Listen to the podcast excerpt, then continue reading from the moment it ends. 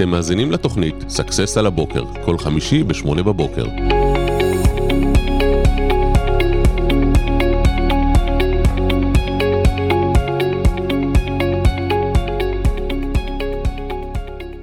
בוקר טוב, מלי. הבטחתי לא להבין. בוקר כלל- טוב, אלעד. בדרך כלל כשאני מתחיל, אני צועק. אה, לא צועק, אומר באנרגטיות. אז היום טוב. הזהרתי אותך. אז היום, אה, כן, עשיתי את זה בעדינות, בנוגות, ברוך, זה בגלל יום האהבה. אה. מה שלומך? חגגת אתמול? חגגנו, אבל חגגנו כל המשפחה. החלטנו שאהבה זה לא רק אה, אחד לשני, זה כולם ביחד. לגמרי. והלכנו הלכנו לחגוג ביחד. יפה מאוד. מה את עשית? אני צילמתי. צילמת. צילמתי בבוקר פה במרכז, ואחר הצהריים צילמתי בקריות. יומו של איזה- עצמאי. איזה, איזה, איזה חרוצה אני. לגמרי. טוב, אהבה נמצאת בכל מקום, זו בחירה שלך, לא צריך יום מיוחד בשביל זה. לגמרי. היום אנחנו הולכים לדבר על האהבה שלנו, או הסלידה שלנו מכוח אדם. כי למעשה זה אחד השאלות שכל הזמן שואלים אותי, אלעד, מתי השלב הנכון להתחיל לגייס עובדים? הרי עובדים עולים כסף, זה לא... זה אחת ההוצאות הגדולות בעסק, ותמיד אומרים לי, מתי זה נכון לגייס עובד, והאם זה נכון בכלל לגייס בתחום שלי, ואיך נכון בכלל לגייס עובדים, האם כדאי לעשות פרילנסר או במשכורת, איך לתגמל אותו, אה, לקחת מוכשר, לא מוכשר, המון שאלות. אז היום נתתי למלי לראיין אותי על מה שאתם רוצים, אבל כל מי שישתף את הפוסט, יכתוב שיתפתי, ירשום את השאלה שלו ואני אענה לו בשידור חי על מה שהוא רוצה. אני לא מבטיח לענות לכולם, אנחנו נשתדל לקרוא ולענות תוך כדי. מאחר ומלי טרחה והיא פה, אז אנחנו קודם כל עונים למלי. אז מה השאלה הראשונה? אז uh, היה לי חלום להיות עצמאית, ואחרי שלי יש כבר עסק uh, 20 שנה, uh, מהר מאוד הבנתי שאני לא יכולה שיהיו לי בוסים על הראש, כי כל הזמן מצאתי את עצמי מעירה להם, ושואלת את הבוסית לא, לא שלי... פיטרו אותך? לא, דווקא לא? אהבו את זה מאוד. כל כן. הזמן קידמו אותי, אבל אה, לא יכלתי לסבול את זה. הייתי שואלת את הבוסית שלי בעשר, מה ה- החנות, עבדתי בחנות צילום, אחת העבודות הראשונות שלי, אה, כלומר אחרי צבא, ושאלתי אותה, מה את מגיעה בעשר? מה את מגיעה בעשר? יש אה, להתקשר, לעשות גבייה, להתקשר ללקוחות, לאסוף ציוד. מה את מגיעה כל כך מאוחר? בקיצור, החלטתי, אחר כך עבדתי בבית קפה, ניהלתי אותו, ולא יכלתי לסבול את זה. רציתי שעדיף להיות... בוסית. כן, אמרתי שאם אני משקיעה כל כך הרבה אנרגיה, לפחות שאני אתן דין וח... שיהיה של... שהיא תהיה שלך. וחשבון, כן, דין וחשבון רק לעצמי. אה, והעסק שלי קיים 20 שנה, ואין לי עובדים. עדיין אין לי עובדים, ואני לא חושבת שיהיו לי עובדים, אבל אני רוצה לשאול אותך, איך עסק מחליט ש... או לאיזה עסק מתאים שיהיו בכלל עובדים? קודם כל, עסק שרוצה לצמוח. בוא נתחיל מזה. יכול להיות שאת הגעת למקום שאת אומרת, אתה יודע מה? טוב לי, אני איפה שאני. זה כמו סוג של משקל, נכון? יכול להיות שאתה מדמיין שאתה רוצה להגיע למקום מסוים, או פתאום אתה אומר, אתה יודע מה, פה טוב לי. אני אשמור על המשקל הזה, וגם על זה צריך להתאמץ, כמו בעסק. את צריכה לדאוג שגם לך תהיה מספיק עבודה. אני חושב שכל אחד בוחר לעצמו. אני לא חושב שכל אחד צריך לצמוח ולגייס עובדים ולגדול, ו... אם השאיפה שלך היא לעשות את מה שאת עושה היום, אז יש לך המון דברים אחרים להגשים בהם את החיים. יכול להיות שאת לא רוצה להגדיל, כי את אומרת, בא לי להגשים את עצמי בקלרינט, בחוג ספורט, עם הילדה, עם הבעל, בטיולים. אבל אני נגיד, מהיום הראשון שבניתי את החברה, אמרתי, אני רוצה להעביר הלאה. החלום שלי זה שיהיו אנשים אחרים תחתיי, שאני אוכל לנהל, כי ככה אני יכול לעזור לכמה שיותר בעלי עסקים. יש בארץ 620 אלף בעלי עסקים נכון להיום. אני לא יכול לייעץ לכולם, והבנתי שקורס כזה או אחר הוא שטחי מאוד והוא לא באמת ייתן את הפתרון. אתה צריך באמת בן אדם שעובד עם בן אדם בצד השני, כי לכל כל אחד יש את השק שלו, של ההתנגדויות, של הבעיות. אז אתה חייב עוד עובדים כדי שישכפלו אותך. אז uh, אני חושב שזה עניין של החלטה. אני חושבת שאחת הבעיות העיקריות של עסקים אה, קטנים, של עסק שעובד אה, לבד, זה אף אחד לא יכול לשכפל אותי. אה, כלומר, אף אחד לא יכול לעשות את מה שאני עושה. אני אה, הכי טובה במה שאני עושה. איך אני אביא אה, עובד שיחליף אותי? הוא לא ייצג. כמה פעמים נכנסת לחנות, וזה לא בעל החנות עובד, ואז אתה אומר לעצמך, אם הוא היה בעל החנות, הוא היה מתייחס אליי יפה יותר. אבל אם קרה הוא לך, היה... כן. קרה לך הפוך, שהיית במקום והיית בטוחה שמישהו הוא הבעלים, ואז שאלת אותו והוא אמר, לא, אני לא הבעלים? לא. אז לי כן. אני יכול להגיד לך שזה מאוד תלוי איך אתה מתייחס לעובדים, ואיך אתה, מה שנקרא, מכשיר אותם. הגאווה הכי גדולה שלי היא בדיוק כמו עם ילדים. כשיש לי עובדים שיודעים לעשות דברים מסוימים יותר טוב ממה שאני יודע לעשות, אני ממש גאה בהם. אה, היה לי פה תקופה ארוכה בחור בשם אריה, שממש התחלתי לעבוד איתו בתור בחור צעיר בן 24, שהוא היה פושט רגל, ואימנתי אותו, ואריה היה כלי קיבול מדהים, והוא הוכשר, ולאט לאט לקח ממני סדנות, ולקח ממני הרצאות, ואנשים העריצו אותו, ואפילו היו אנשים שאמרו, אם אריה מרצה, נבוא לראות אותו ולא את אלעד. ואנשים חשבו שאני נעלב מזה, והם לא, לא היה להם מושג כמה אני נהנה מהדבר הזה. שאני אומר, איזה יופי, מישהו לקח ממני סוף סוף ועשה משהו, חלק מההרצאות הוא ידע להעביר יותר טוב ממני. ואני חושב שזה כמו עם ילדים, אנחנו בשלב מסוים רוצים שהעובדים שלנו יהיו יותר טובים ויקחו מאיתנו. אני לא רוצה להיות הבן אדם הכי חשוב בחדר. אני חייבת לתקן את עצמי עכשיו, ושאלת אותי אם... אה, והאמת שלא לא עלה לי לראש בהתחלה, אבל אה, שאלת אותי אם אה, יצא לי לחשוב שמישהו בא לעסק, אז, אז אני מכירה את אריה, וכשהגעתי לכאן, כשהכרתי את סקסס, הוא היה כאן, והאמת היא שחשבתי שאתה והוא, אותו דבר, כאילו, שניכם שותפים. הבעלים, השותפים. ואת אה, לא היחידה. הרבה חשבו ככה, וזה ממש בסדר, ואני חושב שזה וגם עניין- מאוד אהבתי אה, לבוא להרצאות שלו, אה, והקפדתי לבוא, כי הוא באמת היה מאוד מעניין, וכשהוא עזב, חשבתי, רגע, מה יהיה עכשיו? מה יהיה עכשיו? אבל אני חייבת להגיד לך, אלעד, ההרצאות שלך לא פחות מעניינות. קודם כל, תודה. לא בקטע, אתה יודע, ו- מתחנף, אבל לא, אה, הכל באמת, בסדר. באמת, אני חושבת שזה אה, לא פחות טוב, וכן, אה, אפשר לקחת ולהעצים בן אדם, ואריה ואני, אני לא יודע אם את יודעת, אנחנו בקשר מאוד מאוד טוב, אנחנו נפגשים הרבה ומדברים הרבה, והוא פשוט המשיך לדרך אחרת, וזה בסדר, אני חושב שזה... אם אתה אוהב מישהו, אז אתה צריך לתת לו לצמוח בכיוון שטוב לו. אם אתה אוהב אותו באמת, אתה לא מנסה לכבול אותו, או לשחד אותו בעוד כסף. כסף זה לא המניע העיקרי של אנשים, כסף זה צורך מחיה. אנשים צריכים דברים אחרים, ולפעמים מגיעים לסוג של מיצוי. ובא להם לעשות משהו אחר, וזה ממש בסדר. אז אני חושב שכן, כל אחד, הנה, כותב פה גבע, שלעבוד לבד זה עבדות, זה עיסוק וזה לא עסק. אבל שוב, יכול להיות שאת אומרת, זו האמנות שלי. עריכת וידאו זה אומנות, אני אוהבת, אני אוהבת לצלם, אני אוהבת לעשות, וגיליתי שלא כיף לי לעשות את זה עם עוד מישהו, זה שלך לחלוטין. יש מקצועות יותר מזה, שזה מקצועות טיפוליים. קחי בן אדם שהוא מסאז'יסט, והוא מסאז'יסט בחסד עליון, ובאים אליו בגלל שזה הוא. וזה עסק שהוא נידון ברובו לעבוד לבד, אלא אם כן הוא יפתח קליניקה שיהיו עוד מטפלים מסוגים שונים, ואתה עושה מעין אה, איחוד כזה ביניהם. אז חד משמעית זה בסדר לגייס עובדים, זה גם בסדר לא לגייס עובדים, ואני חושב שהדבר החשוב זה לדעת מתי להתחיל לגייס. אה, נכון. אה, אצלי למשל, אה, אני עובדת עם... השיטה שעובדת לי זה פרילנסרים. אוקיי. אמ,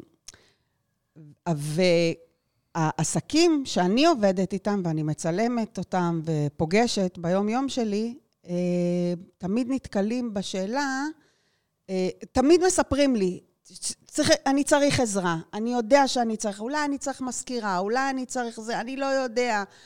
אה,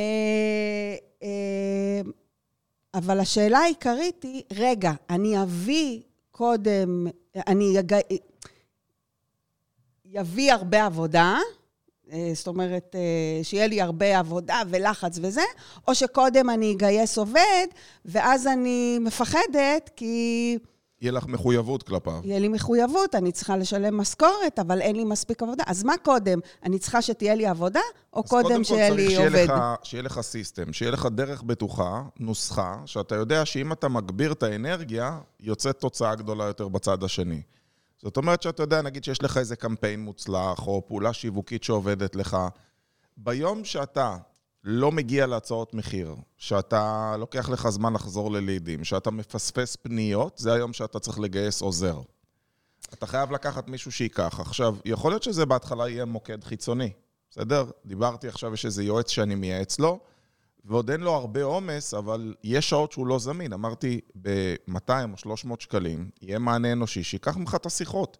זה שלב ראשון. השלב הבא זה יכול להיות שאנחנו נחזיק מישהו שהוא אה, עובד מהבית, והוא עוזר לך ב- בשירותי אה, אה, מזכירה אנושית כזה, שהוא מענה אנושי, שהוא עוזר לך ולוקח ממך דברים. שלב אחד אחרי יכול להיות מצב שאתה בכלל מחזיק אה, עובד במשרה מלאה או בחצי משרה, חצי משרה ואז לעלות למשרה מלאה, שגם לא חייב משרד בשביל זה. לפעמים, מה לי, פשוט אנשים שמים רף כל כך גבוה ואז אף פעם לא מגיעים אליו.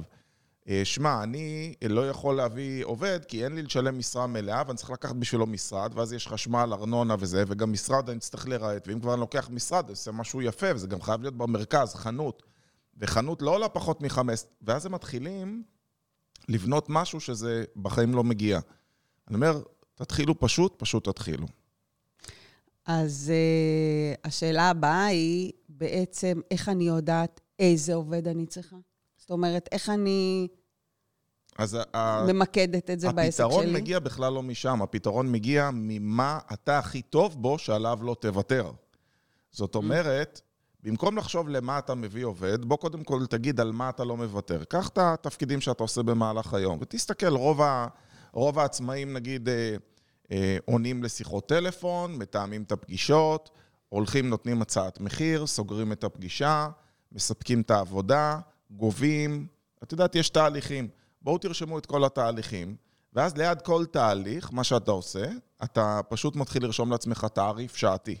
זאת אומרת, בתור איש מכירות בתחום שלך, אתה יכול להיות שווה 300 שקלים לשעה. וכשאתה עושה גבייה, אתה שווה 45 שקלים לשעה. אז מן הסתם את הגבייה, אני אומר, אוקיי, את זה אני יכול להעביר החוצה, מתפנות לי אה, אה, שעתיים בשבוע, שעה כל יום, ואני מתחיל להעביר ממני קצת דברים. אחר כך אני אומר, אוקיי, תיאום פגישות, זה גם לא משנה אם אני עושה אותו.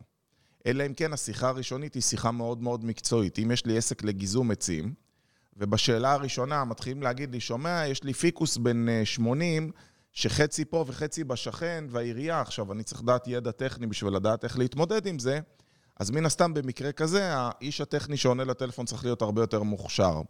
אני צריך לדעת מה הכי קל להעביר ממני. ברגע שאני יודע מה אני יכול להעביר ממני בקלות, משם אני כבר יכול אה, לדעת מה אני צריך להתחיל לגייס.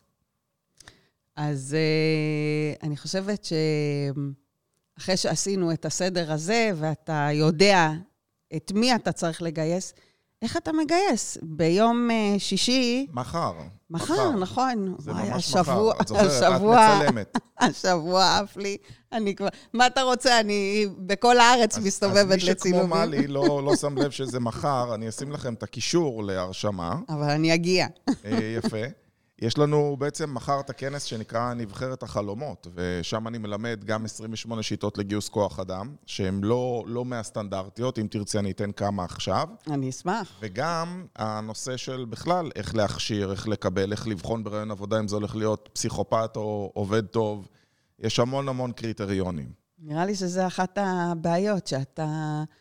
אתה יודע, אנשים מגיעים לרעיון עבודה, הם נראים לך נחמדים, אה, נניח אה, במקרה שלי, אה, אני רואה קצת עבודות, שואלת על דרך העבודה, על איזה תוכנות, על איזה...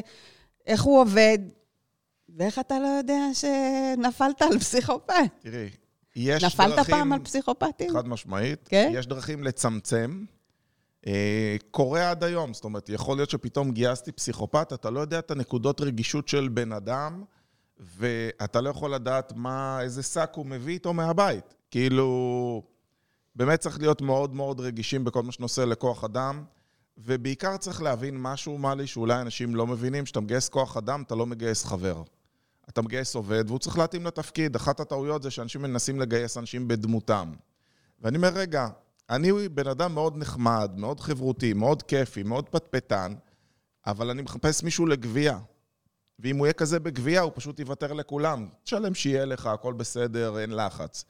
אני צריך להפך, מישהו קר, קצר, פחות חברותי לתפקיד הזה. לעומת זאת, אולי אני קר, קצר, תכליתי, משימתי, אבל כשאני מגייס מישהו לתפקיד קבלה ושירות לקוחות, אני מחפש אישיות אחרת.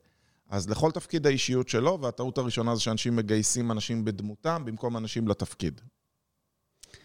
אה, אוקיי, אז, אז בוא, בוא, בוא נוציא קצת אה, ג'וסי, ותספר טוב. לי על איזה נזק שהיה לך בגיוס אה, עובד. וואו. אה, האמת, שאת יודעת, אומרים שמה שיותר גרוע מעובד טיפש זה טיפש חרוץ. והיו לי כמה מקרים של אה, עובדים שאתה פשוט מגייס, ואנשים עושים טעויות על ימין ועל שמאל. החל מסתם טעויות מאוד שטותיות, כמו להרוס מדפסת או להרוס מחשב, או... יש עובדים שהם טעותניקים כאלה סדרתיים. אופס, מכירה? שעושים טעויות סדרתיות, המצאתי עכשיו מילה, טעותניקים. אה, מאלה שתמיד נשפך להם על המקלדת ונתקע להם מחשב. איפה שאתה לא שם אותם, הציוד מתחיל לעבוד, מפסיק לעבוד. אוקיי. לא, לא מכירה את האנשים האלה שכאילו שום דבר לא עובד כמו מכירה, שצריך? מכירה. ואנחנו נדבר על זה, דרך אגב, גם בכנס מחר, כי יש להם מאפיינים, כן, ואתה אמור לדעת לזהות אותם מלכתחילה, או לא לגייס אותם בכלל. כן. וקרה לי מישהו שנגיד גייס, סתם, אני אתן לך דוגמה, חוסר הבנה, במקום בתשלום, ל- ל- לקחת מלקוח תשלום בקרדיט 18 תשלומים, שזה אומר שהכסף מגיע אליי תוך שלושה ימים והוא מקבל את זה ב-18 תשלומים, הוא חייב ב-18 תשלומים שווים. זה אומר, אני אקבל בשנה וחצי את התשלום. כאילו זה טעות קטנה. כאילו, הוא אומר, מה זה משנה? הכסף אצלך. אני אומר, מאוד משנה. זה... עכשיו, מה הבעיה? שכשאת רוצה לתקן את זה, המסגרת תפוסה כבר ללקוח. אז עד שאתה לא מבטל את העסקה, זה לא מתבטל אצלו, אתה לא יכול לחייב שוב. בינתיים הלקוח יכול להתחרט, וזה מה שקרה. אז היו כל מיני מקרים כאלה, ובאמת יש אין סוף, אני לא אספר דברים כדי לא לפגוע באף אחד, אה, אבל אחד מהדברים הישנים נושנים, זה, כל מי שמכיר אותי יודע שאני אוהב כמה דברים, אחד מהם זה אקווריום מאוד מאוד גדול. ופעם אחת יצאתי לחופשה של כמה ימים, והייתה לי מזכירה חדשה, וביקשתי ממנה להאכיל את הדגים באקווריום, והיא חשבה שזה כמות כמו בונזו לכלבים, היא פשוט הרגה את הדגים ביום הראשון, נתנה להם לאכול עד שכולם מתו, וזה היה כאב לב. אבל זה בסוף אחריות שלי. את יודעת, אני גייסתי אותה, אני לא הכשרתי אותה נכון, אני לא הסברתי לה. מאז כל פעם שאני משאיר, אני ממש משאיר כף ליד ואומר כמה כפות מדידה שמים, כי לא כל אחד גידל דגים בילדותו. אז הוא לא יודע בדיוק כמה להאכיל אותם. אז תגיד, מתי הגבול? מתי אתה אומר, אה, אוקיי, אה, הבנתי. אני... כאילו, אה, עשית, עשית את הסינונים שלך, ואתה יודע ש, שיש לך כבר את השיטות של הגיוס שמחר תדבר עליהם, ואת הדגשים שאתה שם על... ובאיזשהו שלב אתה אומר, וואלה, טעיתי, מתי אני נפטר מהבן אז אדם קודם הזה? כל החוכמה זה לקחת את העובד, ולפני שאתה מכשיר אותו, כי זו הטעות הנפוצה, רוב האנשים ישר מכשירים את העובד. לפני שאתה מכשיר אותו, קודם כל בוא תתנסה איתו בעבודה שדורשת לא יותר משעה הכשרה. תחפש משימה שלא דורשת יותר משעה הכשרה. ותן לו משימה כדי לבדוק את האינטראקציה, כדי לבדוק כמה הוא מסוגל לקבל הוראות ומרות ממך, כדי לראות כמה הוא פתוח ללמוד דברים חדשים. תן משהו שייתן לך התנסות קלה. נגיד, אה, כשאני לוקח בן אדם לטלמרקטינג, לפני שאני אכשיר אותו על תסריט שיחה ו trouble shooter, זה נקרא, שאלות ותשובות של 15 עמודים, אני אתן לו לעשות שיחות של טיוב נתונים. אנשים שהטלפון שלהם כבר לא, אין לנו אותו, והמייל לא תקין, וצריך להתקשר אליהם, או להפך, יש, סליחה, טלפון והמייל לא תקין, או כאלה שיש לנו את המייל וצריך אה, להשיג את הטלפון שלהם, ואני רוצה לראות איך הוא מתקשר. אני רוצה לראות מה הוא משיג, מה התוצאות שהוא מצליח להשיג מהדבר הזה. יש מבחנים מאוד מאוד פשוטים. פעם הייתי עושה מבחן מעניין. הייתי נותן לבן אדם לקחת את האוטו לשטיפה. סיפרתי לך על זה פעם? אה, אני, אתה יודע, מצ... מצלמת אה, נכון. שש שנים אז אני סדנאות. אספר למי שלא מכיר. היה לי תרגיל קבוע, שהייתי מבקש לקחת את הרכב שלי לשטיפה. ו... וזה בכוונה, כי קודם כל, אם הבן אדם, אל תדאגו, אני לא שולח פה עובדים לשטוף את האוטו שלי, אבל זה המדד. כי אם הבן אדם, ביום הראשון שלו, נרתע כרגע, ומרגיש ש... שזה פחות מכבודו והוא מתנגד לזה, זה סימן לבאות שהיום זה זה, ומחר זה יהיה משהו אחר. בינינו, מה זה משנה אם צריך לעזור רגע, לתת יד באולם, לסדר את זה להרצאה מחר, או לקחת את האוטו לשטיפה או כל דבר אחר? אם זה בן אדם שהוא עם אגו, אני לא רוצה שהוא יעבוד אצלי, מחר הוא יצטרך ממני משהו, אני אעשה את זה. כאילו, אני אין לי בעיה. לטפל בסתימה של חרא בשירותים, גם שמישהו אחר, אם זה נדרש וזה העסק שלי והוא צריך להמשיך לעבוד, אני אעשה את זה. אגו בעסקים הוא לא מתאים. אחר כך אני בודק מה השאלות שהוא שואל אותי. האם הוא שאל אותי לאן לקחת את האוטו? האם הוא שאל אותי איך משלמים? הוא לקח ממני אמצעי תשלום. הוא לקח את המפתח של האוטו, הוא שאל אם יש קוד. הוא שאל איפה האוטו חונה. הוא שאל איך משלמים טיפ ואם לתת טיפ. הוא הביא קבלה, הוא רק שם את האוטו וחזר, או לבד, אני לא נותן לו הנחיות. אני בכוונה אומר, אני צריך שתיקח את האוטו שלי לשטיפה. ויש אנשים שידעו לעשות את הכל מאלף ועד תף, ויש אנשים שיעשו 80 אחוז, ויש אנשים שאתה מזהה שזה הולך להיות ציות לנהל אותם. הוא הולך, הוא חוזר מהחניון, רגע, איפה האוטו חונה? אני אומר לו, אוקיי, מינוס 4. טוב, הולך, אומר, לא מצאתי במינוס 4. אני אומר, חנייה 59. הוא חוזר, אומר, האוטו מצפצף, מה עושים? אני אומר, כי לא שאלת אותי מה הקוד, הקוד הוא זה וזה. הוא יוצא, אני לא מוצא שטיפה. אז למה לא שאלת איפה הולכים לשטוף? כאילו, אני בכוונה לא מנחה, אני רוצה לראות אם הבן אדם יודע לחשוב. הוא מגיע לשם, הוא אומר, איך אני אשלם לו? לא נתת לי שום אמצעי תשלום. אני אומר, למה לא שאלת אותי? אז מה, מה לתת אמצעי תשלום? רגע, אתה רוצה, אתה, אתה רוצה להגיד לי שהיו לך אנשים שבאמת עברו את כל הת... בסדר, כן, שכחתי, כן. ירדתי, אוי, שכחתי כן, איפה עוד, כן, כן, אשכרה. כן. ובאותו יום הם סיימו את העבודה שלהם, כי זה מדד, זה סך הכל מדד. את יודעת מה, לך סיפור שיותר אה, רך. מספרים על הנרי פורד, וזה, אומרים שזה סיפור אמיתי, לא פגשתי את הנרי פורד. שהיו לו שני מהנדסים, שניהם עם המון המון אה, תארים, המון המון יכולות, ונשאר להנרי לבחור בין שניהם. ומה שהוא עושה, הוא הזמין את שניהם, מכירה את הסיפור? לא. או, את רואה, אני מחדש לך לפעמים. איזה כיף, אתה מפתיע אותי היום. הוא הזמין את שניהם לארוחת ערב במסעדה, בסדר? והם ישבו לאכול, דיברו, ובסוף הארוחה הם יצאו החוצה, ולפני שהנרי פורד עלה על המונית, הוא לחץ יד לאחד, אומר, תודה, אנחנו לא נתקדם ביחד, ואמר לשני, אתה התקבלת. מסתכל עליו הבחור שאומר לו, לך הביתה, הוא אומר, תשמע, סליחה, לא שאלת אותי שום שאלה טכנית, אני והוא ואתה צחקנו באותה צורה, אני לא מבין על מה פסלת אותי. אומר לו, תראה, אני הסתכלתי איך התייחסת לשאר האנשים במסעדה, איך דיברת עם המלצרית ועם מי שהביא לנו את הדברים, היית לא נחמד אליהם, היית נחמד רק אליי. אני לא צריך מישהו שיהיה נחמד רק לבוס שלו, אני צריך מישהו שיודע להסתדר עם אנשים. ודבר נוסף שמאוד הפריע לי, כשקיבלת את הסטייק שלך, שמת עליו מלח לפני שטעמת אותו. אני מחפש מישהו שפתוח לדברים חדשים ובודק אותם לפני שהוא מנסה לשנות אותם. תודה לך. ואני חושב שיש פה מסר מאוד מאוד חזק. את יכולה לראות מפעולות בסיסיות שאנשים עושים, איך הם הולכים להתנהג, מה הריטואלים שלהם. ויכול להיות שהריטואל שלהם מאוד מתאים לעבודה שלהם. בן אדם שהוא מאוד אובססיבי, מאוד סיסטמטי, אה, מסוגל לחזור על אותו דבר עשר פעמים וזה משגע אותך, הוא יהיה מעולה לטלמרקטינג, כי זה מה שאתה צריך, להיות קרצייה. קרצייה חיובית ונחמדה, אבל זה מה שאתה צריך. יכול להיות שאני פחות הייתי מתאים לתפקיד הזה. אז אל תנסו לגייס אנשים בדמותכם, ותמיד תמיד תבחנו אותם. אז uh, לגייס עובדים זו ממש אומנות. Uh, כמו שאמרתי, אני לא... ניסיתי, דרך אגב, uh, לגייס עובדים, זה לא עבד לי. Uh, היו לי פעמיים עובדים. Uh, פעם אחת לקחתי מישהי שמאוד דומה לי, ואז עשינו מלא הפסקות ביחד. הבנתי מהר מאוד ש... באמת מישהו שאני מסתדרת איתו אובר, אולי אה, לא מתאים לעסק שלי. אה, אני עובדת בעיקר עם פרילנסרים, אז... אה, שדרך אגב, יש עסקים, אני רוצה רגע להפריח מיתוס. כן. ולדבר על הנושא הזה שנקרא פרילנסרים. כן. קודם כל, יש עסקים שאפשר לבנות אותם עם פרילנסרים. לדוגמה, אם אני בתחום הצילום, יש עבודה גדולה, אני אקח פרילנסרים. נכון, אני, אני באמת עובדת עם uh, וזה פרילנסרים בסדר, אפשר לבנות שנים. עסק גדול עם פרילנסרים נכון. ואפילו טובים, וכל אחד להפך, זה נותן לך מנעד יותר גדול של אה, פתרונות. אחד טוב מאוד בתאורה, אחד טוב מאוד בווידאו, אחד טוב בסטילס, אחד טוב לי, בצילום יותר מוצרים. מזה, יש לי uh, בדיוק כמה צלמים. צלם אחד שיש לו רחפן, צלם אחד שהוא טוב עם אנשים, צלם אחד שאני צריכה אותו יותר טכני. יפה. עכשיו, צריך להבין שיש מקצועות שזה ממש בסדר לעבוד עם פרילנסרים. אם יש לי קליניקה של מטפלים, יכול להיות שכן אני ארצה מטפלים, כי אני לא יכול להחזיק מטפל מכל סוג, אבל אני אעסיק פרילנסרים שמתאימים. כן. יש מקצועות שזה לא מתאים. לדוגמה, בייעוץ עסקי, רוב העסקים עובדים עם פרילנסרים. אל תגלי להם, אחת מהסיבות שאנחנו מצליחים כל כך, זה כי אני לא עובד עם פרילנסרים.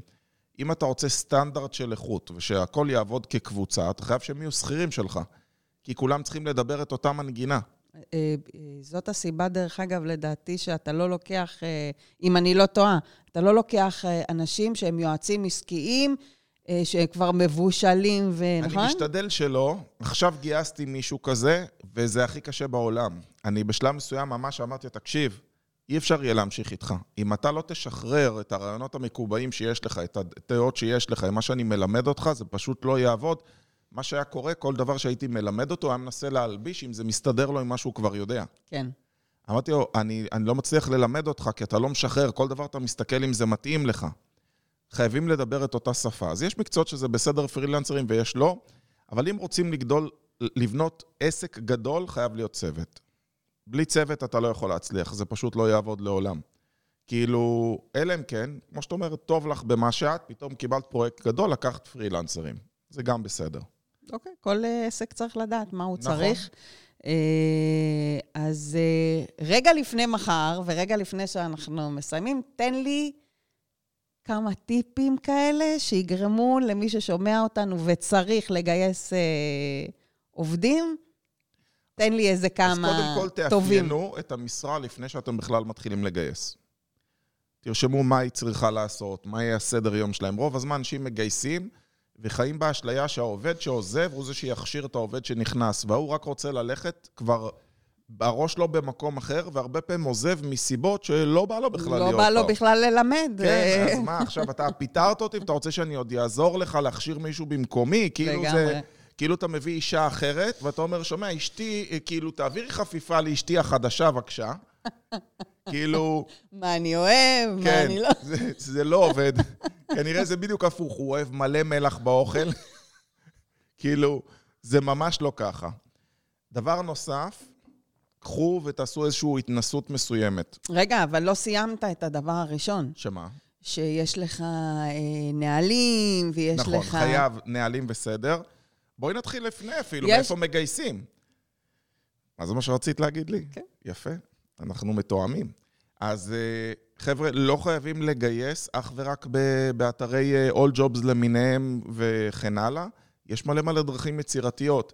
אחת הדרכים הכי יצירתיות שעובדת בכל פעם מחדש, זה פשוט לשלוח לאנשי הקשר שלך שאתה מגייס כרגע עובד, ואם צריך, לפני שאתה מפרסם, מה יותר טוב מלגייס ממי שאתה מכיר? לגמרי. יכול אנחנו, להיות. הרי כשאנחנו רוצים לקבל שירות מעסק, אנחנו ישר אה, שואלים, אה, אתה מכיר עורך דין טוב, אתה מכיר אה, סנדלר טוב, בדיוק. אתה מכיר זה, אז למה לא לשאול אם אתה מכיר נכון מאוד. אנשים, יש לך חברים טובים שאתה סומך עליהם, אוהב אותם, אבל הם צריכים עבודה? מה יותר טוב מלשלוח להם הודעת וואטסאפ, ולהגיד להם, היי, מה העניינים? אני מגייס כרגע, ומה יותר טוב מלגייס ממישהו שאני מכיר? אז אם אתה מכיר מישהו, זה המשרות שאני מחפש.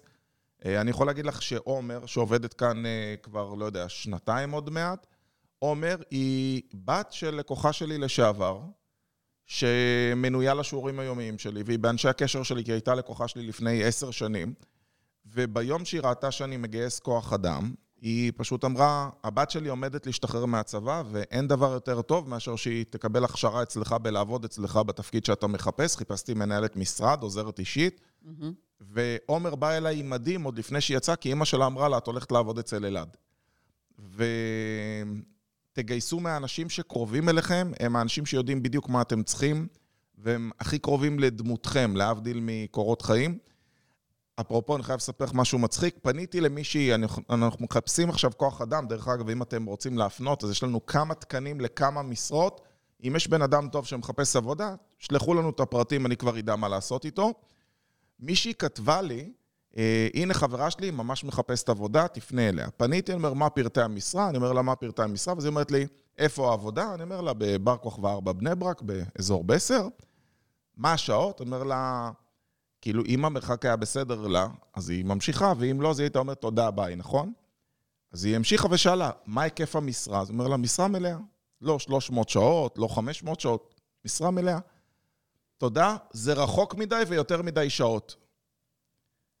כאילו, אם זה היה רחוק מדי, אז למה לא שאלת קודם? כאילו, אם זה ארבע שעות ביום, זה לא רחוק מדי, כי שאלת אחרי זה מה השעות, ומשרה מלאה זה יותר מדי שעות, כאילו, יש אנשים בהחלט אה, שאתה פחות רוצה אותם אצלך, ואין מה לעשות, הם בסוף יעבדו אצל מישהו, אתה תפגוש אותם באיזה משרד ממשלתי לרוב. כאילו, לא יודע איכשהו, זה כאילו מצטבר שם, אה, זה החוויה האישית שלי לפחות. מה אתה רוצה? ב-12 זורקים את הזה, את והולכים אני, לאכול את ארוחת יודעת מה. אני אסיים בבדיחה. אני, נראה לי שאת הבדיחה הזאת את לא מכירה. את מכירה את הבדיחה ששלושה ילדים בבית ספר מתווכחים למי יש את האבא הכי מהיר? לא מכירה. או, אה, יש לך מזל, איתי. האמת היא שיש לי שאת גם לא זיק- יש לי משהו. זיכרון קצר, אז... אז אה, תקשיבו לבדיחה. אז שלושה ילדים בכיתה ב' מתווכחים למי יש את האבא הכי מהיר. אז ילד אחד אומר, אבא שלי כבאי, הוא כל כך מהיר, שאם מישהו קופץ מקומה רביעית, הוא מסוגל לרוץ ולתפוס אותו לפני שהוא נופל. כל הילדים בכיתה אומרים, וואו. אז השני אומר, אבא שלי, שוטר. אם יורים עליו בשוד, הוא תופס את הכדורים עם הידיים, הוא כל כך מהיר. כל הילדים בכיתה אומרים, וואו. ואז בא הילד השלישי ואומר, אבא שלי עובד בעיריית תל אביב. אומר, נו. הוא אומר, כל יום הוא מסיים בארבע, בשתיים הוא בבית. אז אה, בהחלט אה, יש לו אבא מאוד מהיר, ואם אתם רוצים לדעת באמת על כוח אדם, יותר שמתי לכם- ברצינות, כן, בלי בדיחות. שמתי לכם את הקישור, ואני אשים אותו שוב, ובאמת שאתם מוזמנים לגלות, כוח אדם זה לא סיוט, זה משהו שאמור לעזור לכם, ואמור לגרום לכם באמת ליותר רווח וליותר זמן, ואם זה לא קורה ככה, הבעיה היא רק אצלכם, אתם לא יודעים לנהל אותו. אז או שתדעו לגייס כוח אדם טוב, או שתדעו לנהל אותו, ואז יהיה לכם רווח ורווחה. ואנחנו, כמו כל אה, יום חמישי, נפרדים מכם לשלום כבר שמונה שנים.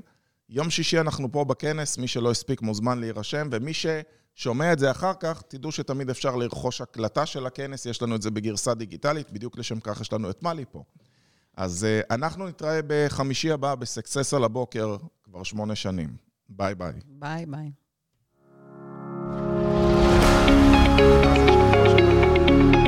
אתם מאזינים לתוכנית Success על הבוקר, כל חמישי ב-8 בבוקר.